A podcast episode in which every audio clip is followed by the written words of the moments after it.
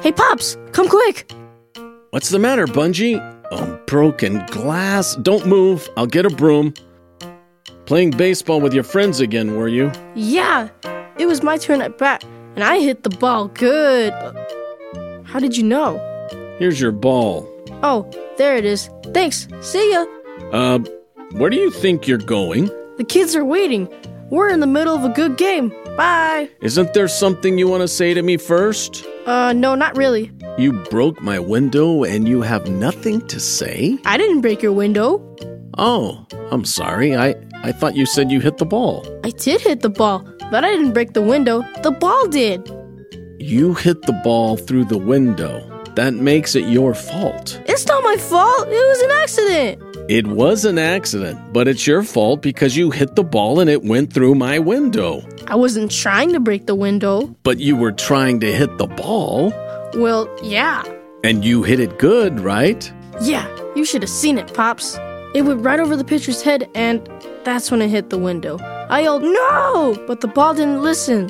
Bungie, the Bible says in Proverbs 28:13 that a person who refuses to admit their mistakes can never do well. But if they admit it and stop doing it, they'll get another chance. But it wasn't a mistake, it was an accident.